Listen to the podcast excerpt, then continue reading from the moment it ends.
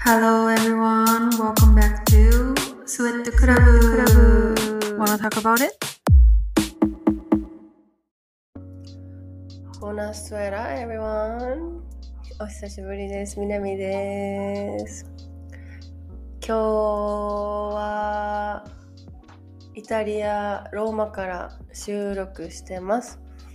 お部屋声が響いてないといいんだけど。今日はあの配信日水曜日のローマの朝です。めちゃめちゃ天気いい、ポカポカしてる外は。でも中はめちゃめちゃ寒いんだけどね、えー、今一人でなんと無印 の, あのフリーズドライのスープを飲みながら収録してるんですけれども、なんでイタリアにいるのに無印のスープ飲んでるのって、もう本当にいろいろあったんですよ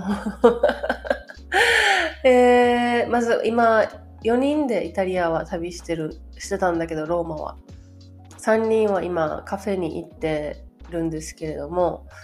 えー、私はちょっともう行ってきていいよって言ってあの お, お, お留守番してるんだけども、お留守番してる理由がいくつかあって、まず体調を崩してしまってご飯がまともに食べられないんです今いやもう悲しいよね、イタリアに来て。もう本当に悲しい。めっちゃパスタとかピザとか本当はたらふく食べたいのに、ちょっと食べれなくなっちゃって、今だから無印のスープ飲んでるんだけど、あともう一つの理由が、あの泊まってる Airbnb があのごかいのお部屋なんですけど、エレベーターが壊れててしかもあのヨーロッパ、あのエミリー・イン・パリスとか見たことある人はもしかしたらわかるかもしれないんだけど、ヨーロッパって日本とかでいういっかいがゼロかいなのね。ゼロ、いち、にで始まるから、ごかいって言ってるけど、まあ、私たち日本人の感覚ではろっかいみたいな。だからもうさ、毎回さ階段さろっかいぶん上がってさ、もうみんなハーハーしながらさお部屋に着くんだけど毎回うんで、体調が万全じゃないのと、もう階段ももう昨日で階段最後ってもう決めたから行っといでって言って私は一人でお留守番してるんですけど、無印のフリーズドライ食品初めて食べたんだけど、めっちゃめっちゃ美味しい。びっくり。なんかすごいね、日本の技術ってで味もさすごく染みるの。うーん、もうすごい助かる、心に染みる。みえっとね、イタリアはベ ネ, ベネチアから始まって、ベネチアにはく、フィレンツェさんぱく、ローマさんぱくってあの違う都市に移動してきてる、違う都市からちょっとずつ移動してきてるんだけど、で今日パリに飛ぶのね。でよにんで旅してるうちのひとりはもうスペインに戻っちゃうんだけど、そうでフィレンツェに移動したいちにちめかな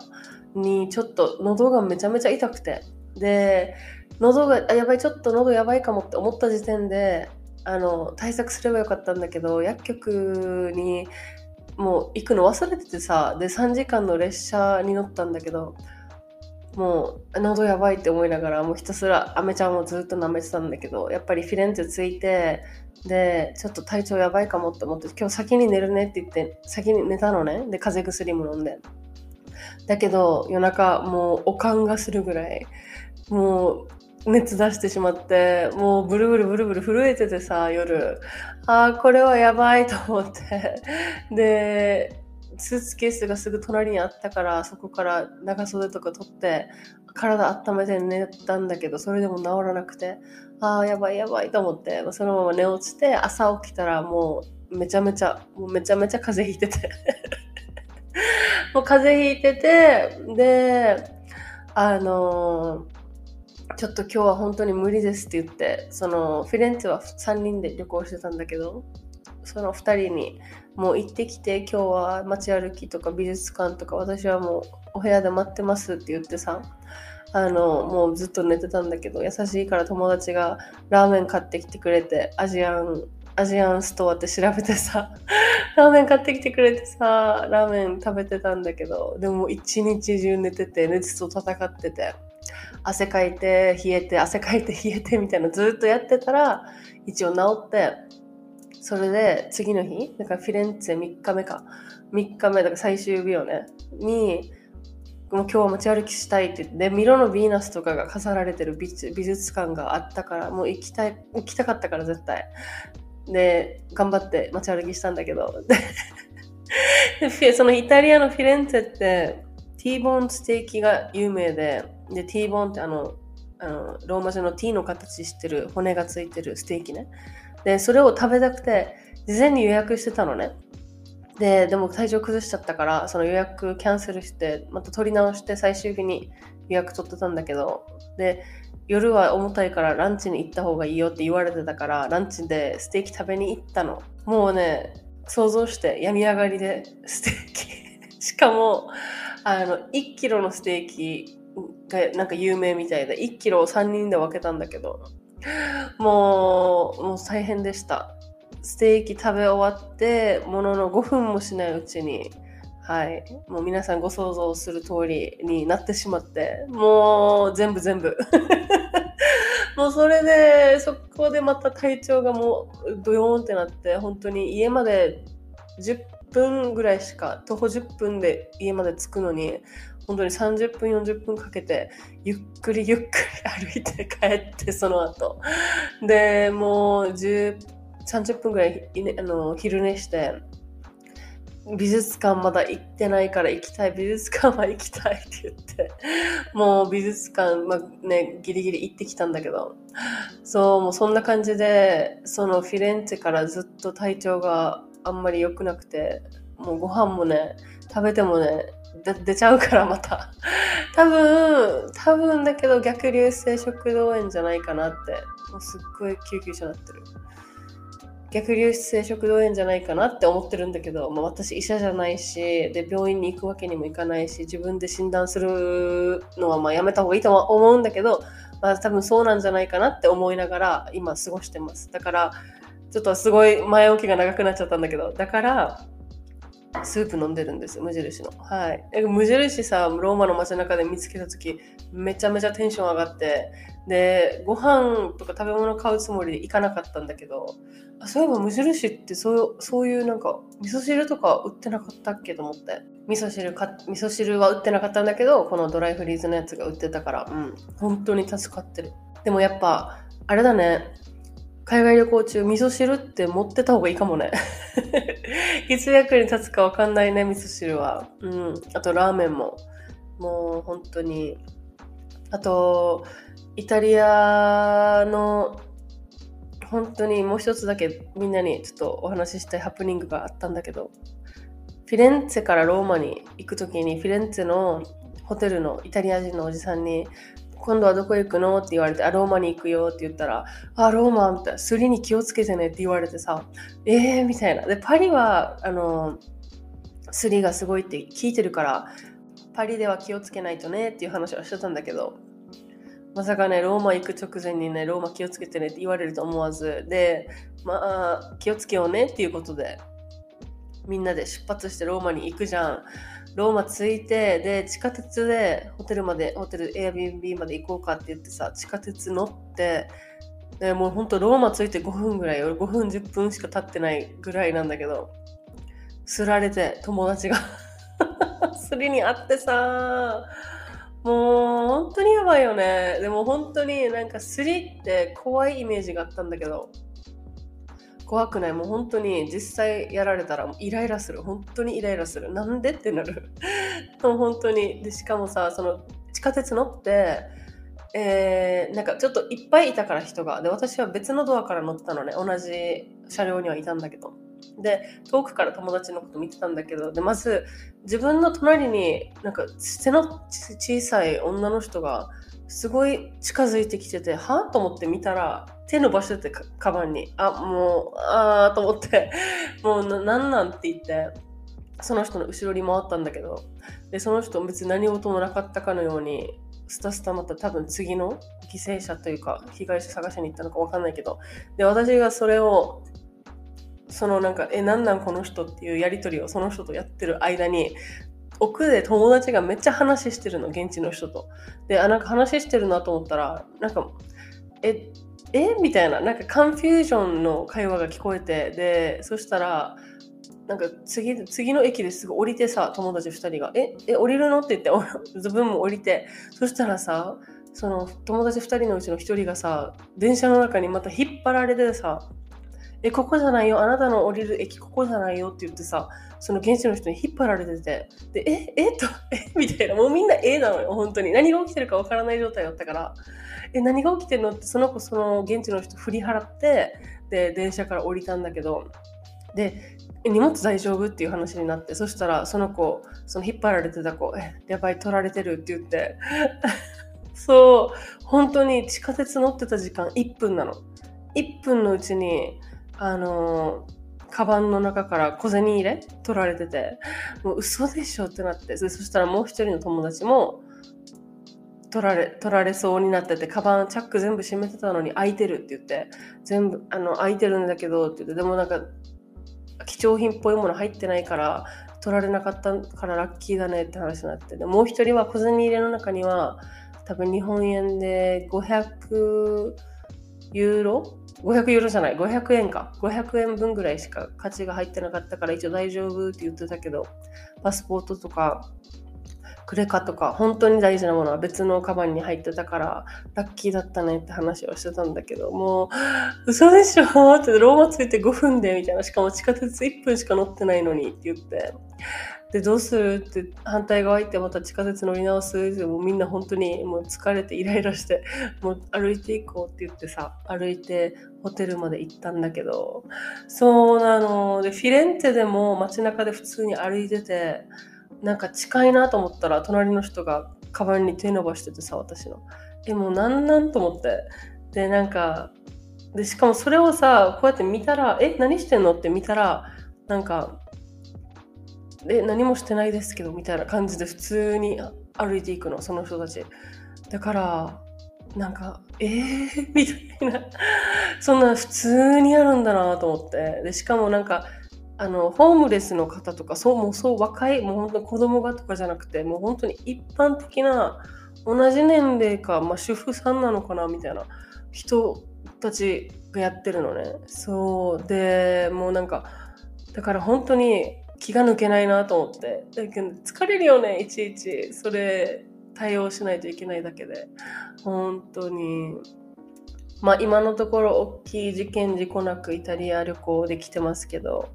うーん今日からパリだから、まあ、気をつけて頑張って気をつけようねって話をしてるけどさ、もうだからあのヨーロッパはアップルペイがめっちゃあの流通して、してて、もう携帯でピッてどこでもできるから、携帯ともうほんと携帯しか持ってない、財布は全部ホテルに置いて、もう盗まれないように、あのもうカバン開けられても盗むものがないような状態でずっとこのローマは旅行してたね。ね、本当にカオスだよね。もうやばい、やばい、本当にやばいと思う。もうイタリアの話と旅行の話で、もう前半めっちゃ話してしまったんだけど、今回本当は話したいテーマがあって、Spotify for Podcasters が今月のテーマを毎月決めてるんだけど、今月はいくつかテーマがあって、そのうちの一つが国際女性デーっていうテーマなんだけど、今日はそういうテーマでちょこっとお話ししてみたいなと思って、まあなんか国際女性デーって言葉だけ聞いたらなんか国際的な女性なのかなって私も思ってたんだけど、でも調べてみたらやっぱりあのやっぱりっていうか国際女性デーとは、えー、素晴らしい役割を携わってきた女性たちによってもと持たされた勇気と決断を称える日って書いてあって、あ素敵な日だなって私も思ったんだけど、で国際女性デーっててっきりその月がそうなのかなと思ってて、例えばさんがつは女性の日みたいな感じで、だけど実際さんがつはちにちさんがつようかがその国際女性デーっていう日になってるみたいで、でイタリアイタリアのミモザ、イタリアではミモザの日って言われてて、フェスタデラドンナってと女性の日って言われてるらしくて、女性に感謝を込めて、えー、お母さん、奥さん、友達、同僚とかにあのお花、ミモザっていうお花を贈る日らしくて、でそのミモザが愛とか幸福の象徴らしいんだけど、素敵だよね。なんか全然さんがつようかめっちゃ過ぎてるんだけどうん。でもまあね、来年再来年さんがつようかが来たら女性の皆さんにお花を贈れるようなね、あの女性を称える日にしたらにしてください。男性の皆さんもし聞いてる方いらっしゃったらでプラスあの エスディージーズ にも関係してるらしくて、えっとね エスディージーズ のさごばんにさジェンダー平等を実現しようっていう目標があるんだけど、このジェンダー平等やっぱりなく実なくてはならない。ジェンダー平等っていうトピックで話すときって絶対その女性の平等が出てくるよね、やっぱり。でその女性と男性ってやっぱり一個じゃないから、その女性とか女人に対するあらゆる形態の差別に終止符を打とうっていう、それでジェンダー平等を実現しようってみんな言ってて、うん、でそれこそが基本的人権であると同時に他の全ての開発領域に対して波及効果があるから、女性をあの女性と男性の平等を実現しようってね言ってるけど、だからその国際女性デーって特別な日じゃんね。で特別な日ってなっちゃわないならないように、それが当たり前かのように、だから多分日頃から女性に感謝しようみたいなっていう意味も込めて特別な日じゃなくなるといいねってみんなあのって言ってる、このウェブサイトは言ってるんだけど、国際女性デーが特別な日でなくなる社会を目指してって書いてあって、うーんそうだねって私も思います。はいね、確かにさ女性って弱い生き物みたいな感じで自分で自分を守らないといけないし、例えば夜一人で出歩くのも多分男性が一人で出歩くのと女性が一人で出歩くのって全然意味が意味合いが違うじゃんね。でそういうのもやっぱり平等じゃないというか、女性のえの女性だから女の女だからっていうのがさあるじゃんね、そういうところでも。でそういうのがねこうやって平等になって男女関係なく、うん、まあジェンダーだ男子男性女性以外にも今はたくさんあるけど、うん、ただそのね、弱い存在だとか女性がターゲットになるとかさ、そういうことがねなく、ね、多いから、やっぱり弱い生き物として見られちゃってるから、そういうのがなくなるといいねって思うけどね。社会に対してもさ、そのやっぱり上に上がっていく人って男性が多いから、だってね国会とか見てごらんねえもう本当に、だからそういうところではね、特に日本もそうだし、まあどの国もそうなんだけど、イタリア来て思ったのはやっぱりあのでもかっこいい女性がさいっぱいいるよ、ヨーロッパは。なんかあビジネスマンっぽいなみたいな人がたくさんいるから、うーんやっぱりすごいなって思いながら、だからレストランで働いてる人は男の人が多いイメージ。皆さん食べ物が好き、クッキングが好きなのかもしれないけどさうーんでも私私には称えたい女性のお友達がたくさんいて、国際的なもう頑張ってる、あっちこっちで頑張ってる 女, 女友達が本当にたくさんいるから、この国際女性デーはその人たちに捧げたいねうーんま, まあねあの前回出演してくれた ジェイシー ちゃんもそうだけど、うーんなんかねアメリカってそのジェンダー平等とかにすごい気を使ってる国だから、女性が上に上がってったりするのを多分結構見るんだけど、いや日本にいるとやっぱりあそういうのあんまり感じたことなかったから、もっとそういうねジェンダー平等だとか女性のあのなん女性が役職に就くとか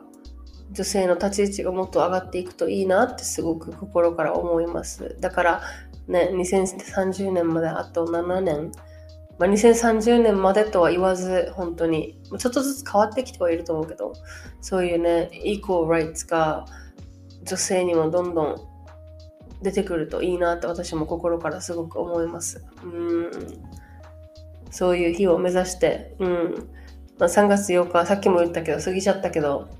私はあっちこっちで頑張ってる女性の皆さんに送りたいです、この感謝。国際女性であと特にもう友達、もうねあっちこっちで頑張ってる友達がたくさんいるからさ、その人たちにあのぜひ捧げたいですね、この国際女性デーは。はいなのでまあ来年が来たらミモザをあのプレゼントしてまでとは言わないけど、国際女性デー、インターナショナルウィメンズデーの日は周りにいる女友達、お母さん、奥さんね、職場の人皆さんをたたえて、女性最高って女最高っていう乾杯をねしてください。次来年女性この日が来たら。国際男性デーもあるのかな。ダメだよねあったらだダメだよねって言ったらダメだけどうーん、意味がね変わるからね、それはね。男性デーができてしまったらうんまあそんな感じでパリからもまた更新するので楽しみにしてください。チャオ。